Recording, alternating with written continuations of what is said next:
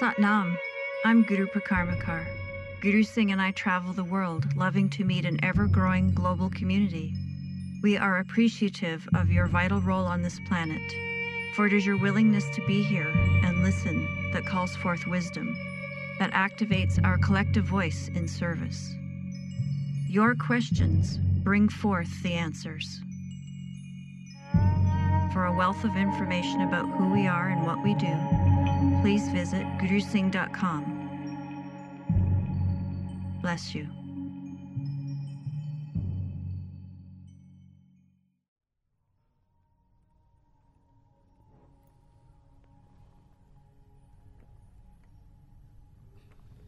So let's breathe ourselves into this room.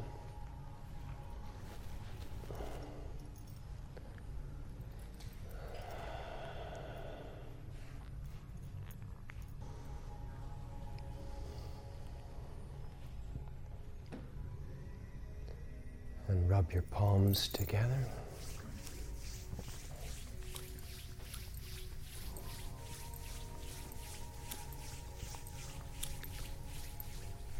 Press them together. Inhale deeply.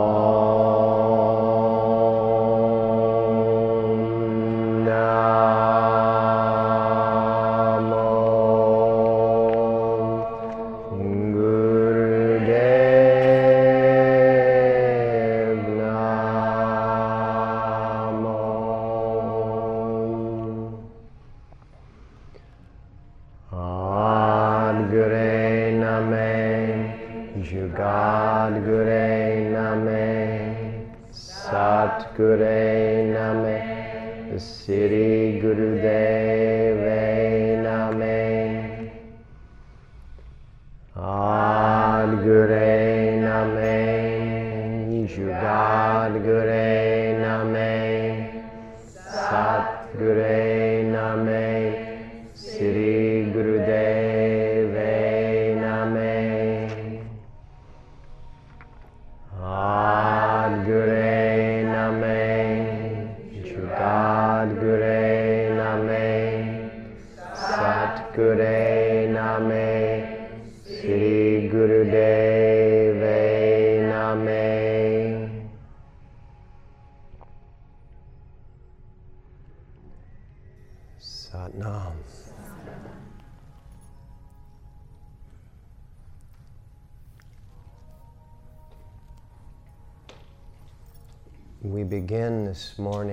experience with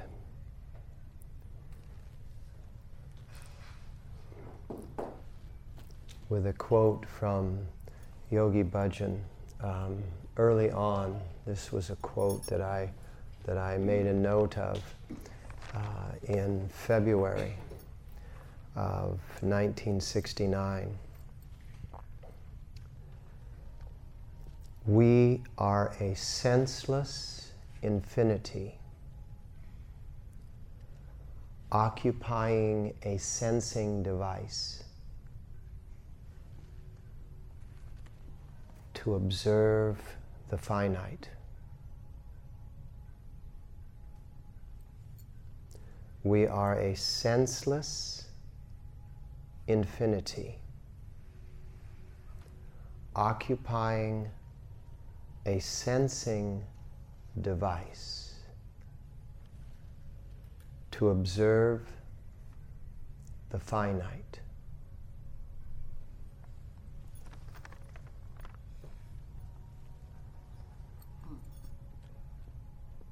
The most important part of that statement is the accuracy of the sensing device. And that's why we come into this room. We come into this room to produce an accuracy within our sensing device so that we may accurately experience each experience.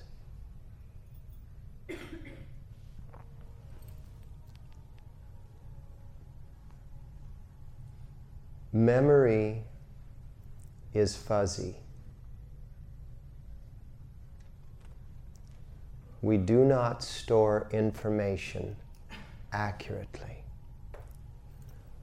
So if your experience is inaccurate because your sensing device isn't calibrated and tuned, then you have fuzziness compounded by fuzziness in your memory. And memory is what produces time. Because there is nothing existing except each moment. Everything else is a storage of information. How many times, raise your hand, how many, how many of you have ever had past events in, in, in incorrect order. Oh, that happened first, right. Hmm? And it's kind of an awakening, isn't it? It's, it's, it's kind of a moment of, of, um, of, of, an epiphany almost, uh, when you suddenly go, oh yeah, that did happen first. Or, oh yeah, that did happen with you. You remember the event, you remember the person, but you don't remember the person in the event. And then you connect those. And that's sorting the memory. Our emotional memory body enters actually through the solar plexus. And that's why there's such a thing as what's called anxiety or a panic attack anxiety and a panic attack are your memory systems, and your, your, your greatest memory system is the Akashic record. And the Akashic record enters through your solar plexus. And so when you have an, a, a need for memory, like if you're taking a test, you have a need for memory, right? You have to remember what you studied so that you can enter it into the test. And basically, every moment is a test. And what you have is you have some moments are kind of like final exams, right? They're, they're a little more pressured than others. And what happens is that you, you come into that, that moment, and that moment asks for memory, right? And because you don't index your memory, uh, indexed memory is very easy to access, isn't it? I mean, when you have a book that has an index, like the teacher training manual, right, has an exquisite index. Um, and uh, when you um, have a book with an index, you just go to the index and you look up, it's alphabetical, and you look up the term and it tells you what pages that term is used on. And that's uh, an incredible advantage. And a panic attack, anxiety attack, is the dumping of a massive amount of data. And it's basically saying, look for it. it's in here somewhere. The data is definitely in there. And that data enters like all things travel. All things travel in a spiral. That's just the nature of nature. And that's why it's called gut wrenching. The wrenching means that it wrenches like this, like a wrench would wrench a nut on a bolt. And so what you get is you get this gut wrenching sensation right here. Well, one of the things that that wrenching does, because it actually does transfer into the physical, is that it tightens the lungs. I can't, I can't breathe. Right?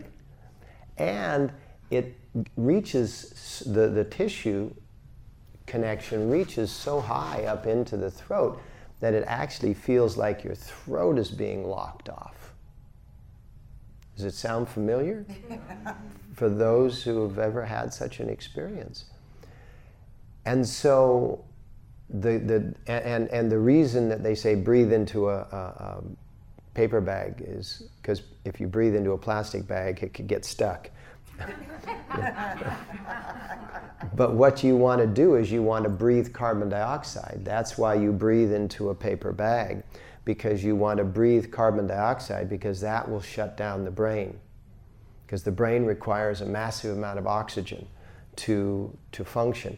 And as you shut down the brain, the brain stops asking the, the initiating question, or the brain stops relating to the initiating circumstance that caused the need for that much information to come into your, into your system.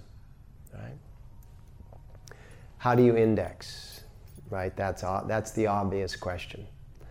You index through contemplation and even deeper through meditation. And you can also index by creating structure.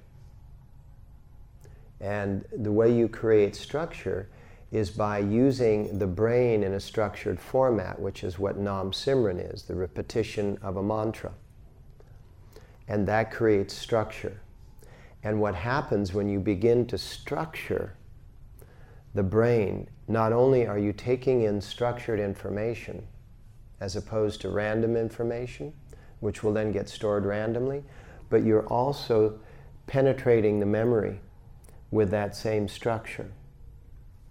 And so the more you do it, the deeper into memory you, you, you uh, delve. And it's not a quick fix. You know, it's a, it's a fix that takes time to really get into the system.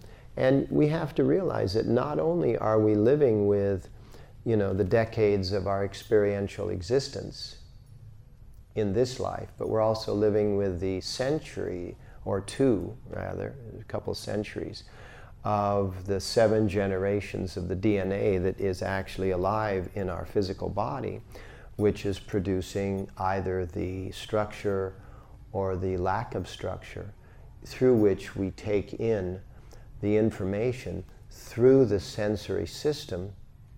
Yes? And so you're experiencing it like your mom and dad experienced it, like their mom and dad experienced it, like their mom and dad experienced it.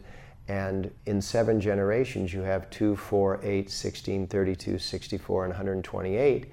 That adds up to 254 individual lives experiencing the information. So in each moment, you're not you. You're 200 in the physical. In the physical, you, in each moment, you're 254 people having the experience. So it's like me and my posse would like to would like to have lunch with you, right? It's a crowd, and the fact that you sometimes feel alone is that you are you are ignoring the crowd that you actually live with. And as you ignore them, you also can't influence them. And as you try, as you work to influence them, they resist because they're, they've been around longer than you and, and, and you're just an upstart, you know? you know, it's like, you know, come on. No, and so you have to then live in your commitment, which in teacher training we understand is the first step to happiness, is commitment. And that commitment is that you have to be okay with that natural opposition that, uh, that always will occur. And so you want to tune your physical body with yoga and meditation and contemplation and chanting, and the mental body with chanting, and the emotional body with, with all of the, um, the angles and triangles to get the glands and organs in proper shape so the hormones and peptides that are what you experience as emotion are secreting in proper doses. And you want to get this all tuned up and tuned in in order for the experience to become accurate. And it's not just the experience of the experience, but it's also the experience of memory. You want the experience of memory to be accurate. Because once beyond the moment, memory is fiction. Once you leave the moment, you've stored some fiction because you haven't just stored the event. You've stored how did the event feel? What did you think about the event? And those actually take priority over the event in today's world. And so rather than actually just experiencing an event, because an event without a thought and an emotion is just an event. Pain without a thought and emotion is not painful. It's just an event. I'm not saying it's a delicious event. It isn't painful. The pain is the resistance. The physical pain is the resistance to the event. And so, as you reduce the resistance, you reduce the friction. And as you reduce the friction, you reduce the inflammation. And as you reduce the inflammation, you reduce the pain. Because the pain is just a the, the pain is just a psycho-emotional response to inflammation, which is a response to friction, which is a response to resistance.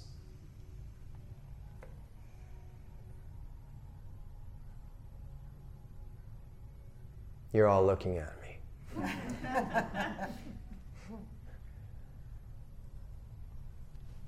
what we want to be able to do is we want to be able to set our system so that those parts of our system that sense balance actually sense balance the first component that senses balance is the inner ear, which is not drawn up here, but you know your ear. The inner ear, there is a spiraling event called the cochlea inside the inner ear. And inside the cochlea, there are all of these little hairs. And those little hairs understand balance. And if you can stand balance, then those little sensors on the inside of your ear begin to distribute information throughout your system that the circumstance is balanced. When a circumstance is balanced, you don't experience something as greater than to the extent of overwhelming to you, you experience everything as equal to you. Even something that would be insignificant becomes equal to you because insignificance requires a opposite. So the more you experience insignificance, the more there will be a storage of the experience of the opposite. And what most people do in their sensation of aloof, disconnect, the way they can disconnect from the experience is to render things as insignificant so they don't have to experience them. Have you ever had someone render you insignificant? You take offense. No offense needed. Because what you're actually experiencing is another event, another senseless infinity in a sensory system that is out of balance. So, why should you take offense to that? Because the moment you take offense to that, you have contracted the dis ease.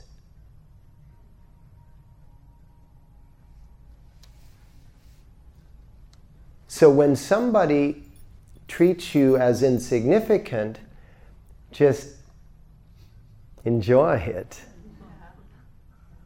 because then you can create equilibrium which will have a reversal effect. It won't have an instantaneous cure, but what you've just done is you've contributed to the collective solution. Rather than, rather than contributing to the collective imbalance. Now, what most people do when they have that tendency for producing disconnect, which is the you're insignificant, you're insignificant, you're insignificant, you're insignificant, and that way I can just function in disconnect. All of that has to be balanced, correct? Well, each one of those events was minor. And what happens is that the balancer is a collective. So each per, the person that has insignificance as the as a way of as a way of disassociating with others, they have this huge monster, huge monster. Because it, the balancing agent has collected into a single. And it's, it's more efficient that way, isn't it? have one really, really, really big, scary problem. And that scary problem can manifest in so many different ways. It can manifest as an imaginary monster that's completely in control of the emotional body. Hmm? You, you've met people who have an imaginary monster that's completely in control of the emotional body. And if that imaginary monster is severe, then they are usually a violent person. And that's the perpetrator of violence, is the imaginary monster that's rather, that's overwhelming them. The purpose of aggression. Rape, for example. Rape is a being with an imaginary monster so great that it seeks some kind of relief and doesn't even see the victim as a person, but sees the victim as a means of relieving the sensation of the imaginary monster.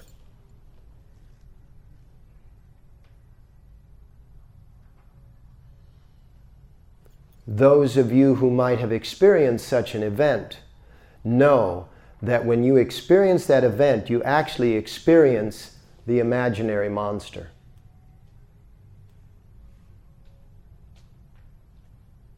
And that's why it is so essential that we produce an equilibrium on this planet. Because this circumstance, this sociopathic circumstance that is existing, not just rape, but war, brutalization, just the incessant consumption of resources to somehow solve the sensation of the imaginary monster is rampant now. It's Ebola is just an indicator, is just an indicator of the true virus that is raging. Thank God Ebola is currently only fluid borne and only transferred through fluid. But the flu virus evolved until it now it's airborne, yes? But what about the viruses that are beyond airborne? Just the viruses of the sensation of my monster and your monster, right? Those are, those are electronically transferred. You don't have to be even in the room where somebody has existed. You just have to have a smartphone. And the smartphone in the room can transfer that virus. And I'm not talking about a virus in your smartphone. I'm talking about something even more subtle than that. We transfer through our facial tension, through our facial view, through the eyes, through the, through the radiance or the lack of radiance in our skin. When our skin becomes very contracted, we don't have physical radiance. When our skin becomes very expanding, just microscopically, more light actually emits out through our skin. And that, the result of that is called innocence. when you look at a small child, what you're looking at is light. That innocence is what is the attractor. And the way evolution produced is that when we have infant youth and extreme old age, there are two places where there's normally innocence near death and near birth. And that's for the purpose of at near birth, everyone wants to take care of, and at near death, everyone wants to take care of. And those are the natural components. Now, that's a bell curve. And the reason there's this thing called midlife crisis is that's because that's the place of the least innocence. The, the bell curve goes from infancy to, to just prior to death. And the thickness here is when people have the, the sensation of, I know what to do. then do it. we don't need to help you, right? Which is the natural reaction to that. Now you get a collective because birds of a feather tend to fly together, right? So you get a collective of the I know what to do. And everyone has a big monster. Now you have corporate boards. And that's why this invention of corporation as a person has produced a hydra. You know the mythology of the hydra? The many headed snake? And you cut off a head, and what happens? Ten more sprout in its place? Hmm? That is the collective of all of these really, really, really, really fearful beings who have created this common goal through a common methodology.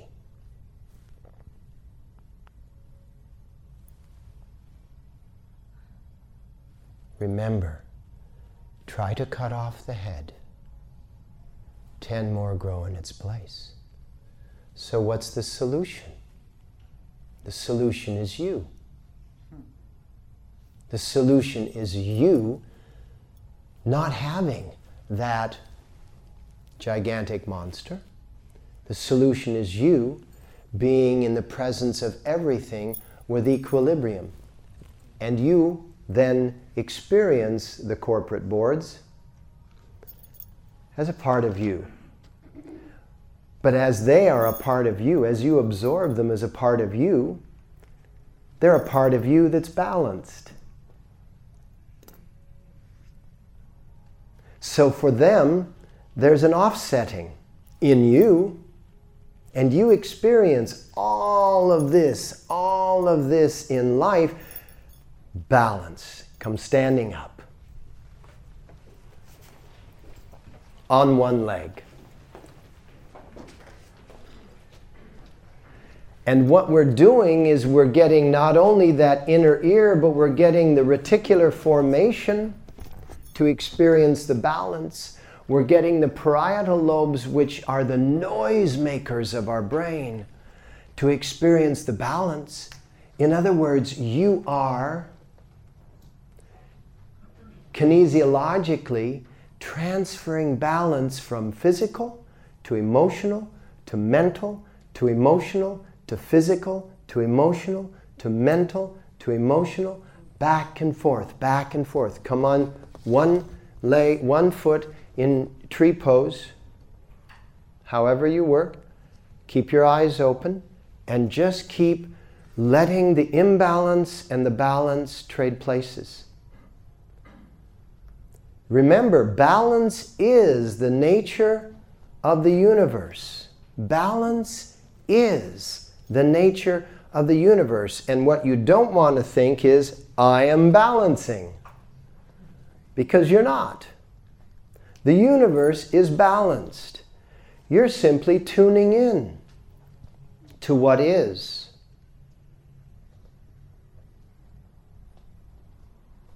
So the parietal lobes, which are the noiser, the noisy ones of the brain, the two lobes that are the noisy ones of the brain, will calm down because no need to make noise, everything is cool. Breathe properly. The reticular formation, which is your instinct at the base of the skull, at the top of the spine, relaxes, doesn't need to take over, doesn't need to collect and hoard and preen, doesn't need to do any of that because everything's cool.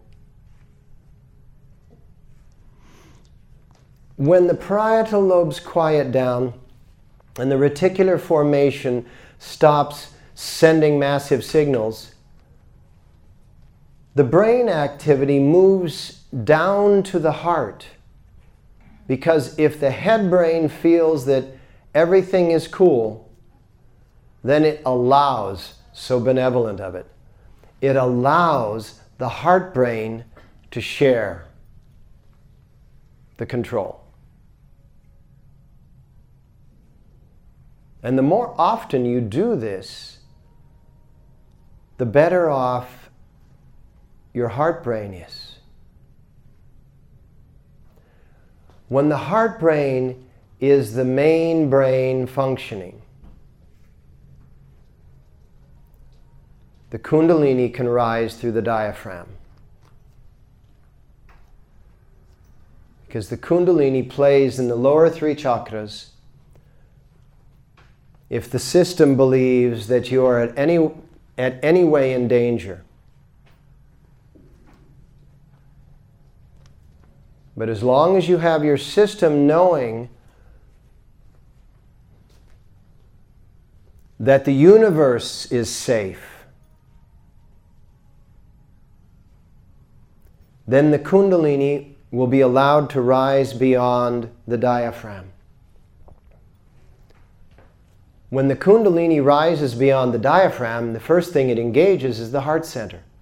And now the heart center has been engaged by the allowance of the head brain and the Kundalini. trade back and forth, try one leg for a while, then the other leg. And as this goes on and on and on, as you now have this heart brain initiated by both the Kundalini and the allowance of the head brain, suddenly the cochlea in the inner ear, which is a part of the throat chakra, allows the throat to open up. And what I would like you to do right now is chant the four, actually there are five, because the ah is considered an independent. Ramadasa. So we're going to do long. Ramadasa.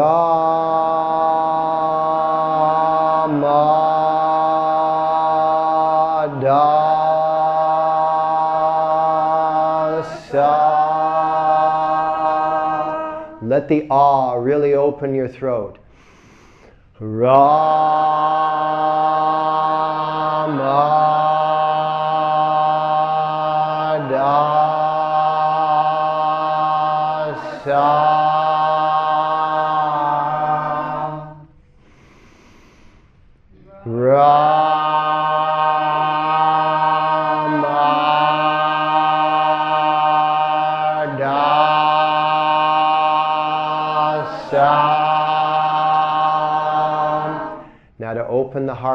Put your lower jaw forward. Inhale.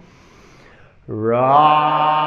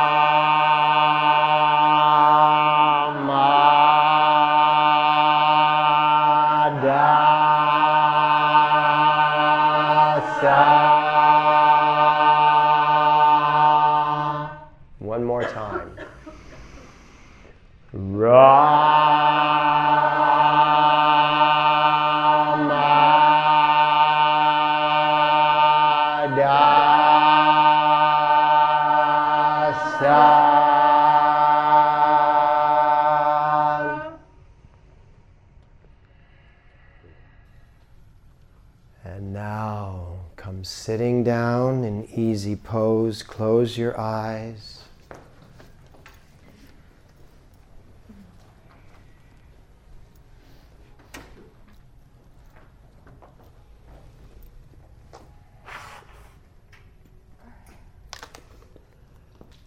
Place your two hands on your heart center.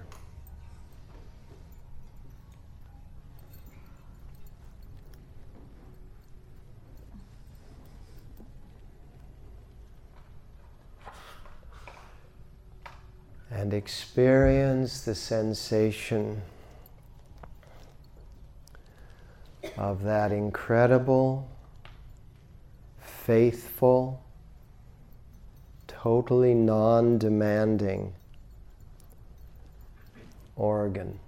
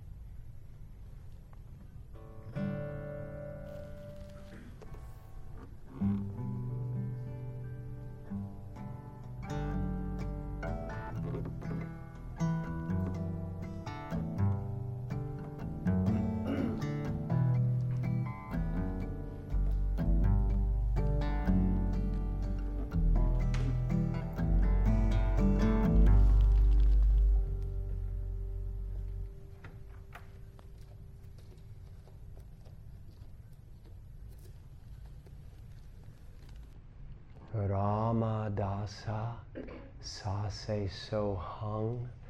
And I want you to chant it in the chest, in the heart.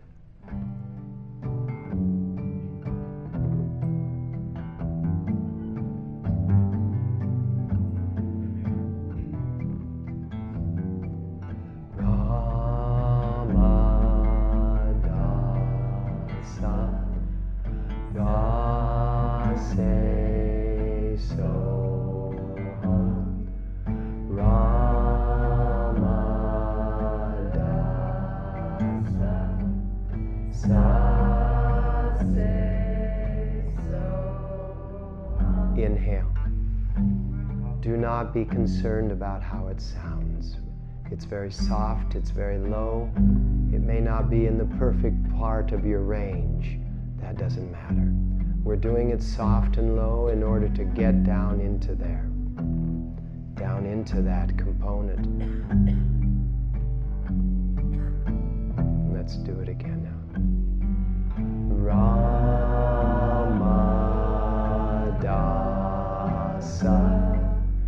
Sa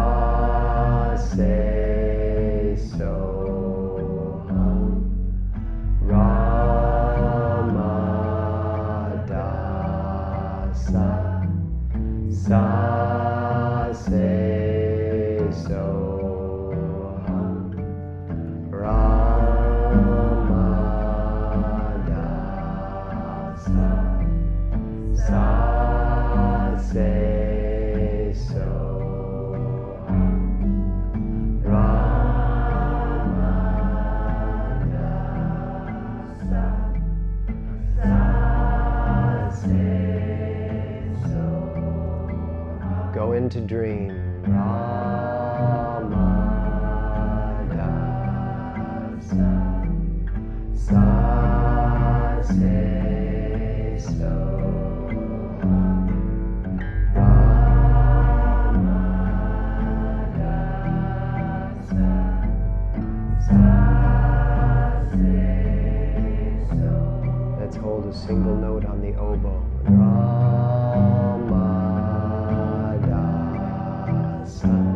Going.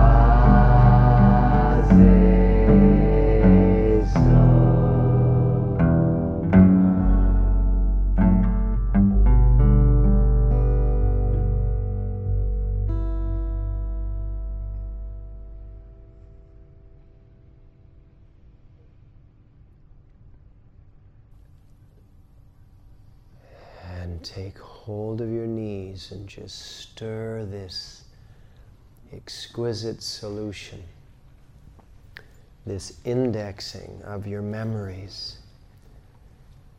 Because that Ramadasa Sa Se So Hung is one of the best mantras to index memory because it is so balanced, it has such equilibrium in it. Long, deep breathing.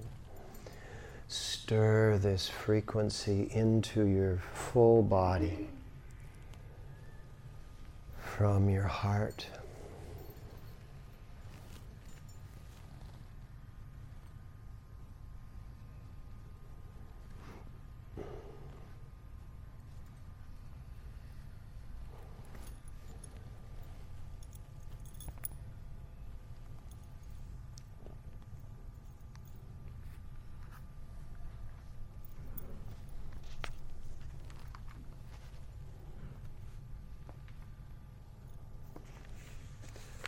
When you are filled with equilibrium, you feel equal to everything. And that means that there is nothing that overwhelms you. And when you're not overwhelmed and you're equal, everything becomes solution.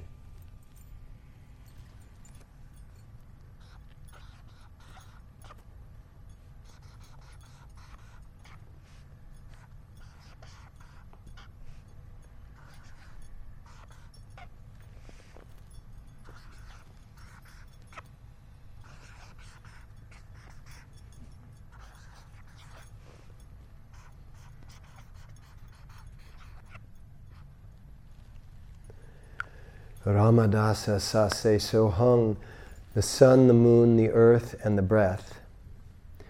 I am equal to that. It's a statement of identity. And when you're just equal to the primal nature of the sun, the moon, the earth, and the breath, then you're in equilibrium. When you're in equilibrium, you are in ease and therefore it is called a healing mantra. Healing is not applying something to dis-ease. Healing is emerging the ease from within the dis. Ease is always there. If the dis is, then you just grow the ease up through the dis.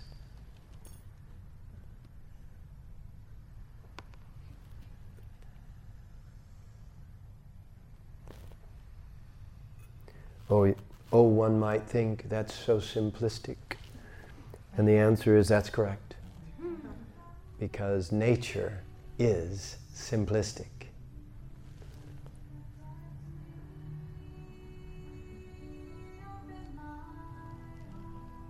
Open my heart.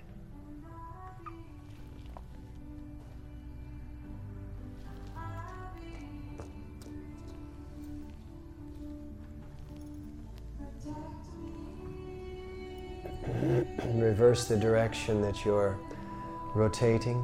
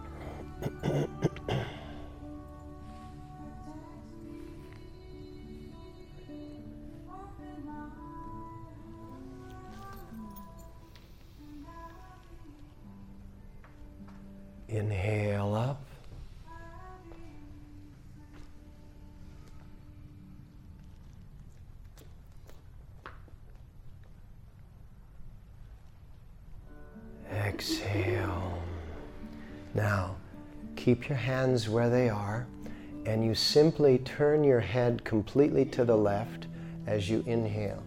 We want to open the throat and turn it completely to the right as you exhale.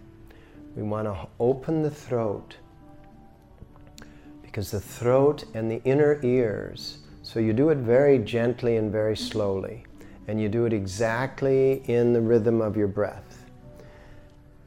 Because the, the throat and the inner ear, connected physically through the eustachian tube, are very much a key to the sensation of balance. You can experience a person's balance in the tone of their voice.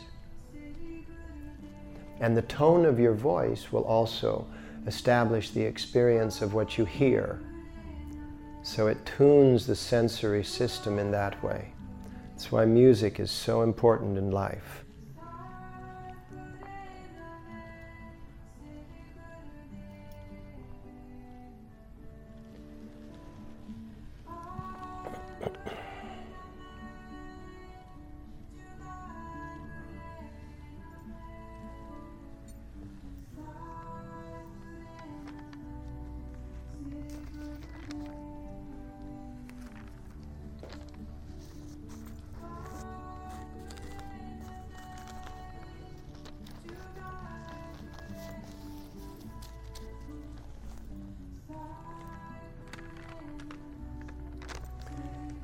Is said that dancers appear to be crazed in the eyes of those who cannot hear the music.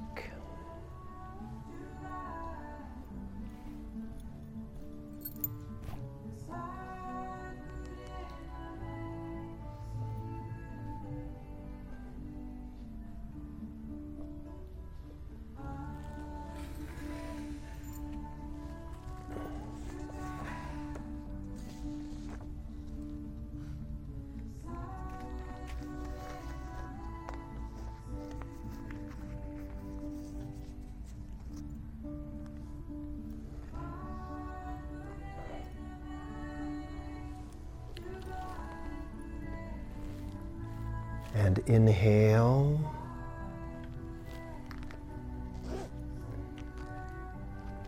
Exhale. Now come sitting on your heels. You're not going to be sitting there for long, so you're going to sit on your heels.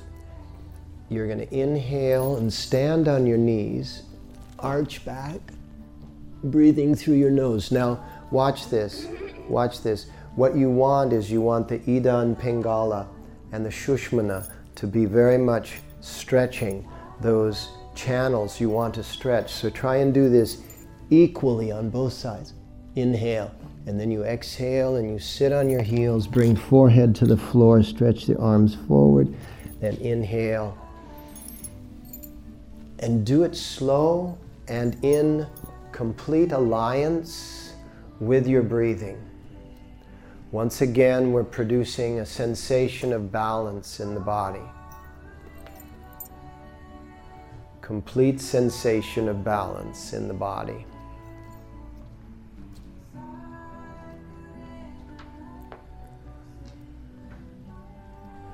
Balance and accuracy. Balance and accuracy.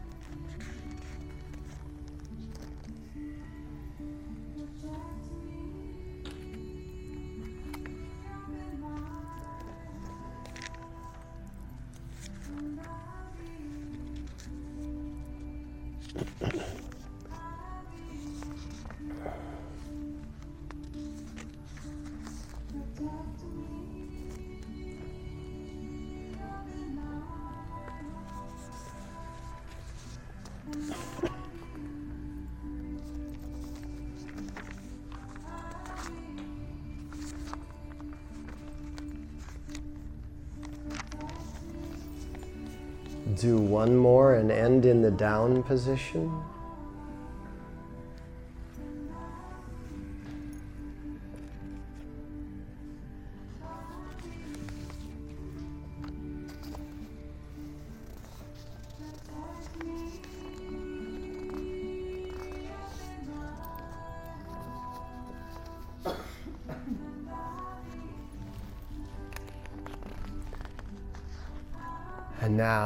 Come onto your backs and bring your heels up against your, your buttocks.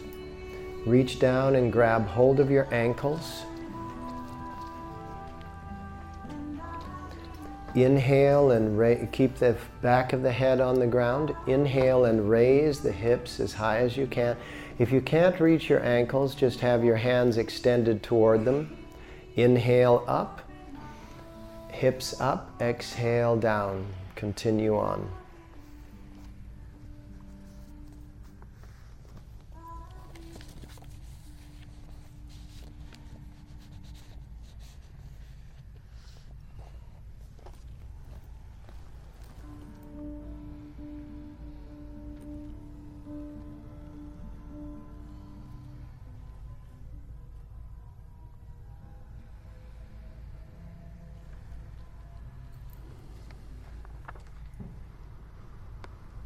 Once again, we're producing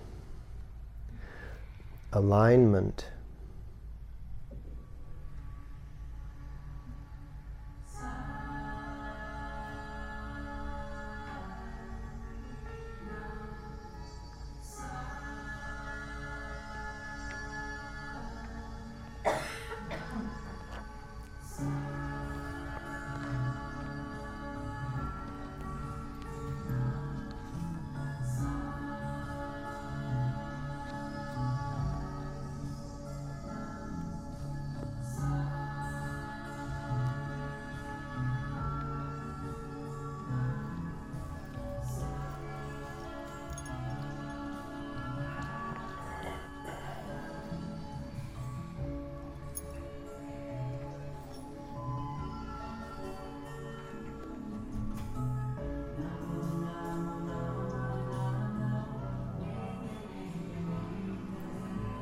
Feel that equilibrium, experience that balance.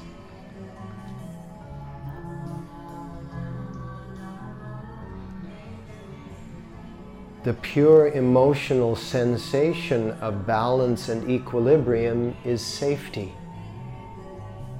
A sense of pure safety comes from within us.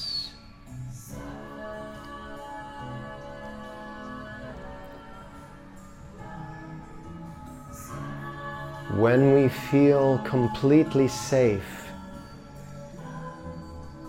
there's a over huge, huge inclination to share, to serve, to be at peace and at one.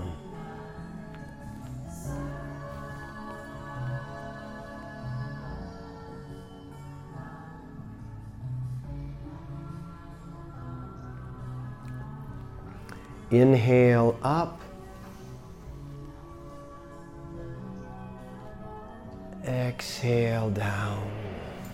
Extend your legs out 60 degrees and begin bicycling with breath of fire.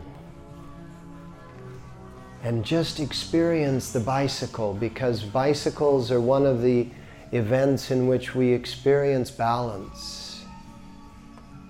We don't learn to ride a bike. We accept the fact that we can. And once accepted, it's never not accepted. That's why they say you never forget. But it isn't about learning and forgetting, it's about accepting And once accepted, it's there. You're accepting the balance of the universe when you ride a bike.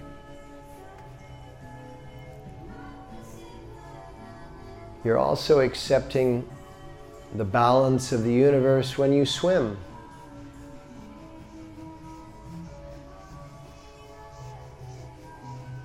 Because the nature of your body is to float, not to sink.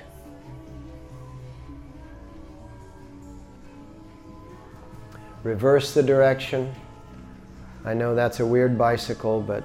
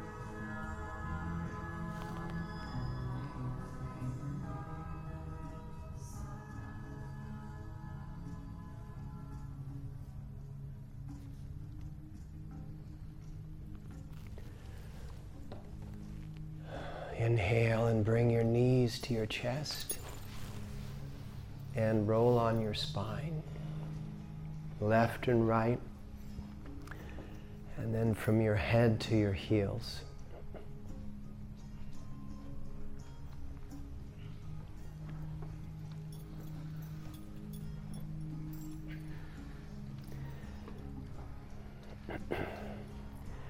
Now you take your hands and you are going to touch the, fir- the first finger pad to the first finger pad, the second finger pad to the second finger pad, and then you're going to turn them towards you. And the thumbs are pointing upward. So you're sitting up, and your hands are like this, and you have this in front of the sternum. It doesn't have to touch the sternum, but it's just in front of there. It's creating, and now you just put a little pressure you're creating a piezoelectric effect with that pressure because the, the physical tissue reacts with an electric, static electric charge. Now you're creating now an electromagnetic field in the neighborhood of your heart. And that's what, we're, that's what our goal is here. Now, the upper teeth are an extension of the head brain. This is not a picture that I made really big, so you have to just look at it. The upper teeth are an extension of the head brain. Right? The stem cells that made the brain extended down to make the upper teeth. The lower teeth are an extension of your heart brain. So when you're taking a bite or when you're speaking, your teeth are part of that activity and it's a union of the head brain and the heart brain. Hmm?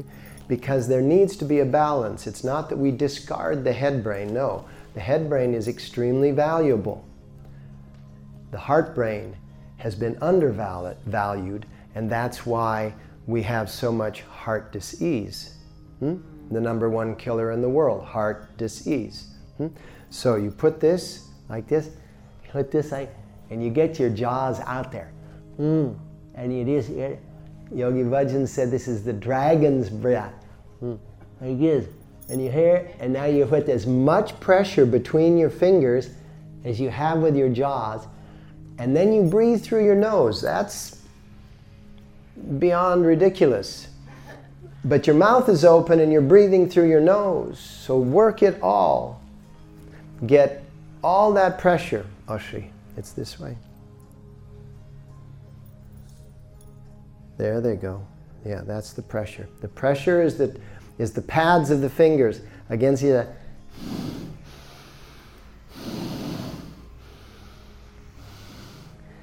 In the process, Yogi Bhajan said, You Westerners, you, you would slay your dragons. We in the East, We, ta- we, we got them, we, we rode them. They make great transportation. So you want to fly with your dragon. And you want to extend that lower jaw and get that heart brain engaged in your life. Extend that upper jaw and get a balance between the head and the heart.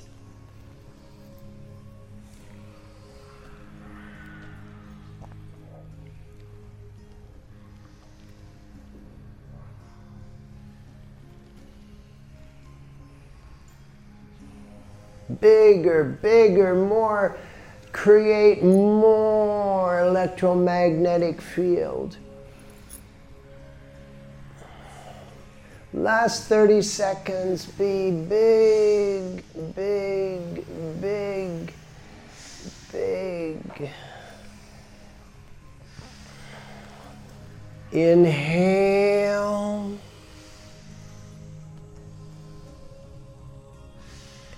Exhale. Stand instantly. Instantly stand. Shake your body. Shake your body. And then, after shaking your body for a few seconds now, spread this into the electromagnetic field. You've built a tremendous piezoelectric charge. Now, spread it into your aura, your electromagnetic field. Spread it into there. This is the unseen part of our existence. We must work with that which is beyond our five opaque senses. We must work with what is beyond the opaque senses.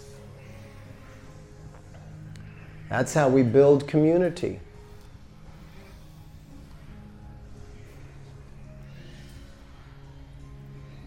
That's how we build unity. What is community? Common unity.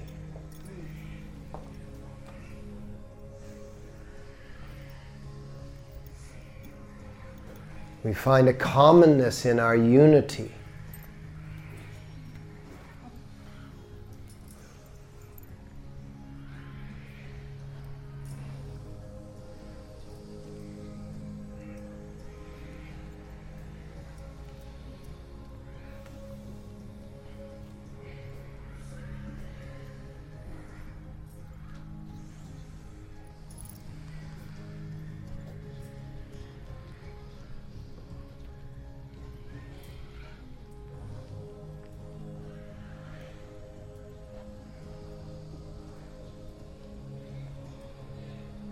Yeah, do what you can do.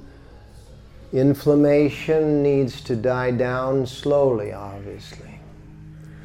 And do one more and end in the dangling down position.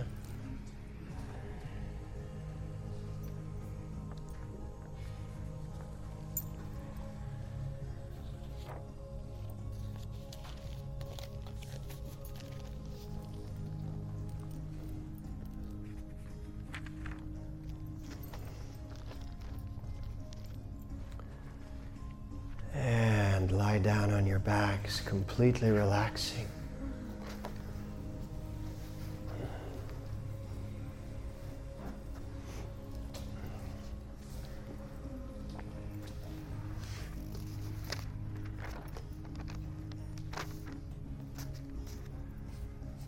Completely relaxing.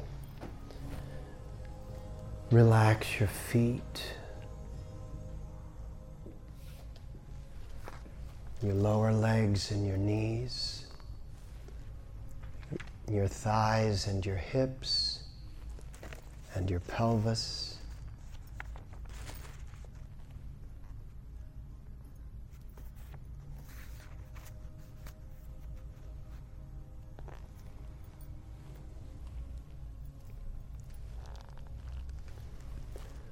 Relax your spine from the bottom to the top. Relax the abdomen and the diaphragm, the two lungs. And let the two lungs embrace the heart.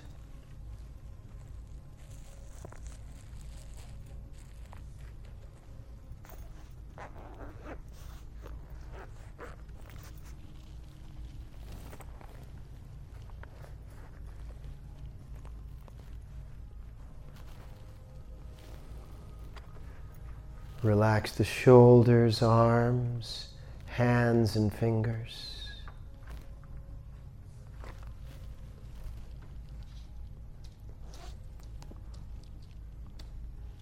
Relax your neck and your throat. We've worked extensively on the throat center and the heart center today.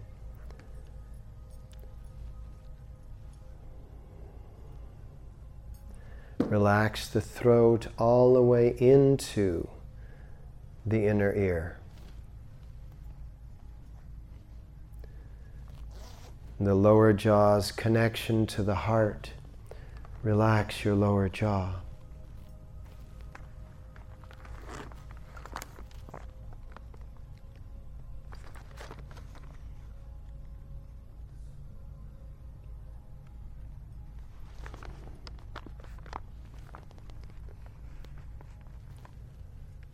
Deeply and completely relax the bones of your face and the bones of your crown.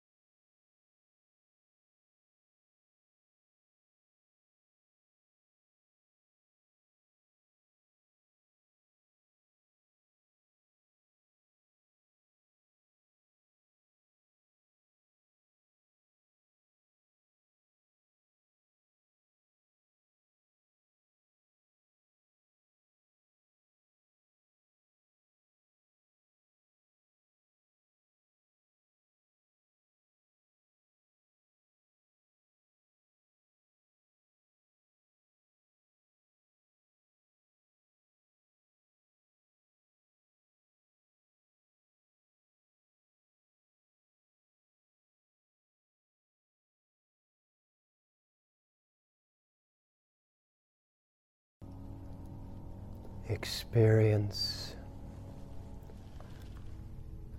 experience the tips of your fingers and the tips of your toes.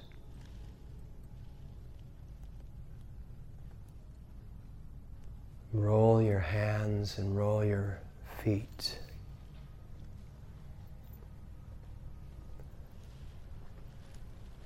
Rub your palms together and the soles of your feet together.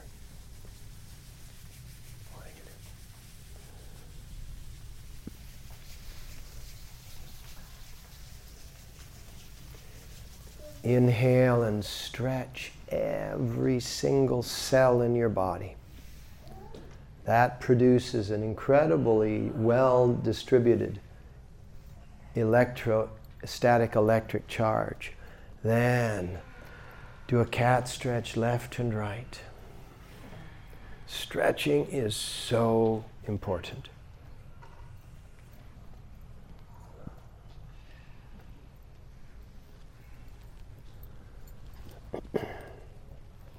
And then bring your knees to your chest, roll on your spine.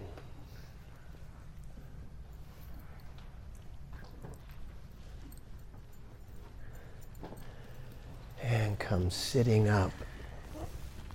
And now take your take your hands and make the same kind of curve that you would have if you were going to lock them together but you're not going to lock them together. You're going to tap on the sternum with your fingertips. The mantra is Har, Har, Har, Har, Har, Har, Hari.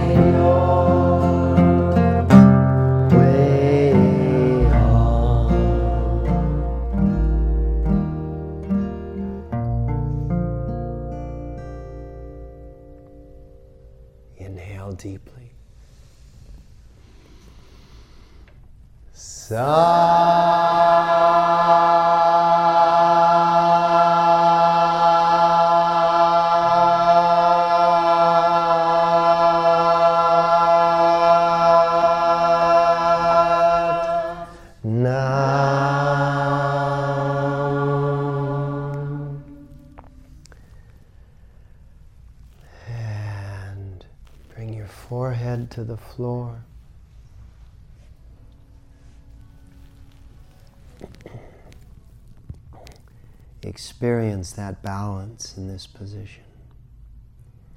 And then, with your eyes closed, as you're slowly coming up, with your hands, your palms, not your fingers, in front of your eyes.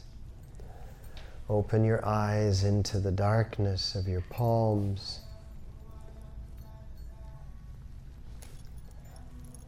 And slowly move your palms forward, gazing at the lines of your palmistry, which are also the lines of your destiny.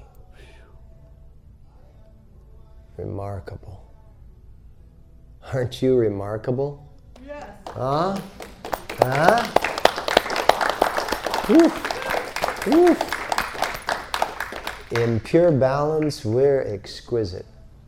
Have a great Tuesday. Remember, it's Tuesday which is a Mars day. Drive consciously and conscientiously and compassionately because no one else is. Have a great day.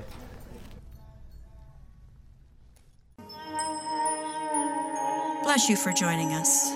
Visit gurusingh.com for an ever expanding archive of lectures, videos, yoga sets, meditations, and more.